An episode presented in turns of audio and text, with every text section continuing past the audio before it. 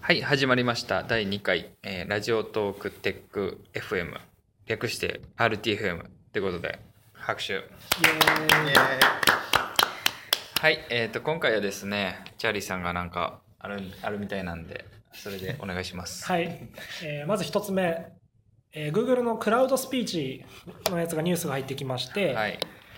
えー昨日昨日というか多言語がですね確か21言語だったかな、えー増えて、えーさらに料金も安くなりましたという話があって、えーはいラジオトークとしては注目していかなきゃいけないかなとうん、皆さん見ましたこのニュース見た。見ました。なんか、21言語も対応するんやって思って。数も素晴らしい。 でももともと日本語を対応してたの。そう日本語対応しててっていうのがすごくて個人的に良かったのは、日本語は対応してないけど、複数人うんうんのトークトークじゃないな。複数人よな。複数人を対応したっていうのがあって、うんうん誰が何を喋ってるかっていうのが多分取れるようになっている。うんうん精度はどうなのかっていう、まだえ分こかれらっないてけさど、何分の何秒にこの文字言ってますっていうのは分かんないですかやっぱりさすがに。いや分かる分かるわかそるれわかるそれタイムラインで確か一回試し何回か試しててそのタイムラインで出してくれるようなのもあったはずちょっと最近はやってないからあそうなんや。その取れる取れマる。ジでむしろ一気にバーッと分からなくてこのブロックはこういうこと喋ってあてそうなんこのブロックはこういうこと喋っててめっちゃええやんなくしてくれる めっちゃええよ。 めっちゃええめっちゃ ええめよっちゃええやん。値段お値段が。お値段もそんなにね確か最初の1時間無料で、うんうんでそこから時間無料とか言ってたなんか15秒いくらみたいな感じでの課金になってる、 0.0何ドルずつみたいな感じですよね。なんでラジオトークとしても多分将来的にはあるどどんなかの形では使っていくかなとは思ってて、んうんうんまあ、あとは全部が全部12分をやるっていうのは料金的にも制限時間も確かあるんで、えー月で100万時間。 100万時間意外とラジオトーク全部かけるとね結構怪しかったりこれ以上拡大して怪し少そうなからず拡大することを考えるともうんうんうんう厳しいんで、まあ全部が全部っていうよりかはでもなん何かかそれ問い合わせしてくださいみたいなの書いてませんでしょあああったあっただかエらンうターちプライズ的な何かしらのプランあるかもしれないですね。うちの ID にはうんさらにみたいなことは多分交渉すればできできるる。かもしれなうんうんい、あとこれたこれを多分使ってると思うんだけどリビルドの宮川さんがうん確かこれを使ってなんか試しでうんやってたみたいで自分の話しているリビルドのやつをセクションごとに切ってうんあのタイムテーブルというか小はノいはいはいはートいみたいなのを作りましたあーそうっなてんいやうツイートで書いててあれはすごい面白かった。うん結構致命的なバグっぽいのもあるらしくてあーそれをうまいことなんかかませてうんいい感じにしたみたいなへ多ー分基本日本語って点とか丸とか認識してくれないかうんらそこら辺をちょっとこうかませてうんうんやったっていうのを見てそれも面白かったうんけどやっぱ日本語って難しいんだなっていうのはそうだね、うん日本難しいんですよ多分じゃあ自然言語処理みたいなのかましかましてんかななんか。いやもちろんそれもそうだしなんか我々の人間ってさ適当にこう喋っててさその単語だけを聞き取らないじゃないですかこの文脈的あに、ー文脈がどういう意味かっていう。ですでに Google はやってるんだけどそのうんうん文脈を理解して再変換みたいなことを、はいはいはいまあ、それってやっぱり簡単ではないから、うんそまうあ、ですね今後精度が上がっていけばいいかなとかうんはいはいはい。これ声ブログも使ってるんでしょあそうそうそうアメーバのやつねへーうんそうそうそこの辺面白いから遊びでも使えそうですうんね。クロームにもなんか搭載されてるんですよね、確か。クロームの機能的なので、なんか別の人あそうなが喋っ自分喋ってるのをそのまま書き出してくれるみたいなう、うんのやってた気がする。Google のドキュメント、Google ドキュメントっうんうんてああいやワードのああれ系のあれもああれれもかできるできるあれかあれ要かはあれはそれ確使かにできなってるから。うんあそうやな今見ると句読点の入力の自動化とかもベータ版でできてるからちょっと日最本強やん日本語にあるかどうかわからないけどうんうんうん英語とかだともしかしたらピリオドとか勝手に打ってくれるかもしれないね、あーはいだからさっき言ってたのがマルチチャンネルとかそういう話ですね、うんそうベー誰がタで出たってやつですね。うんうん早使おう早くね一回試してみたいよねどんなことできるのかとか、早使いたいめっちゃうん なんでちょっとこれラジオトークに入るのは、ぜえー将来的に必ずやると思うんですけど皆さんお楽しみにお楽しみにしていただければなと思います、はいじゃあ次シャララン効果音。交換音 はいじゃあまた私が話します、はい設計って皆さんどうですかそのソフトウェア、まあ、ソフトウェア、うんなんて単語で言っていいかなソフトウェアでいいか、うんまあ、アプリそれだけ2人はメインで作ってると思うんですけど、うんアプリの設計とかって、設計大好きい。やむずいよねうん大好きなんですけどそうやっぱ正解がわからないっていうのが一番いろんそうそうそうなうん記事だとか、うんこう講演とか LT とか聞いてあこれがいいんだこれがいいんだって思いながら自分のやつに導入した時にこれが果たして合っているのだろうかっていうそう最近すごいもん自分的に問題視しててなんか、うんワードが先行しちゃってるなと思ってて、うんうんうんああはいはいわかりまドすわメイかンり駆ます動とかちょっと前だとありテますスト駆動うん TDD から始まってドメイン駆動とか、うん iOS だと多分クリーンアーキテクチャとかがそうですね、クリーンアーキテクチャ一昔前からずっとそのワードがあったりとかうちもうちもっていうかアンドロイドもクリーンアーキテクチャ MVVM MVVM で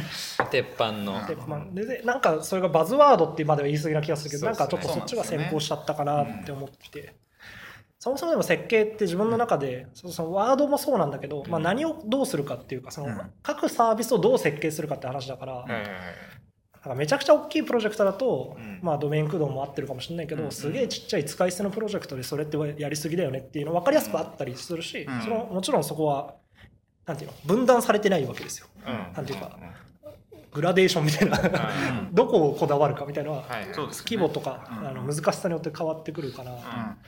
ら特に一つ思うのはそのなんでそういうのが出てきたんだろうっていうのはちゃんと考えなきゃいけないなとなんでドメイン駆動っていうものが出てきたのかなとかなんでクリでどうやってこれ解決何を解決したかったんだろうみたいなのは、はいはいはいはいちょはい。ちゃんと考えなきゃいけないなってすごい思ってるんですよね。そうですね、確かに。何解決するかっていうのは確かにそうですね。そうそううん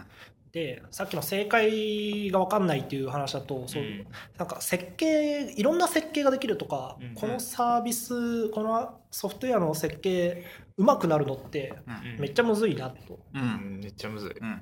そうそれを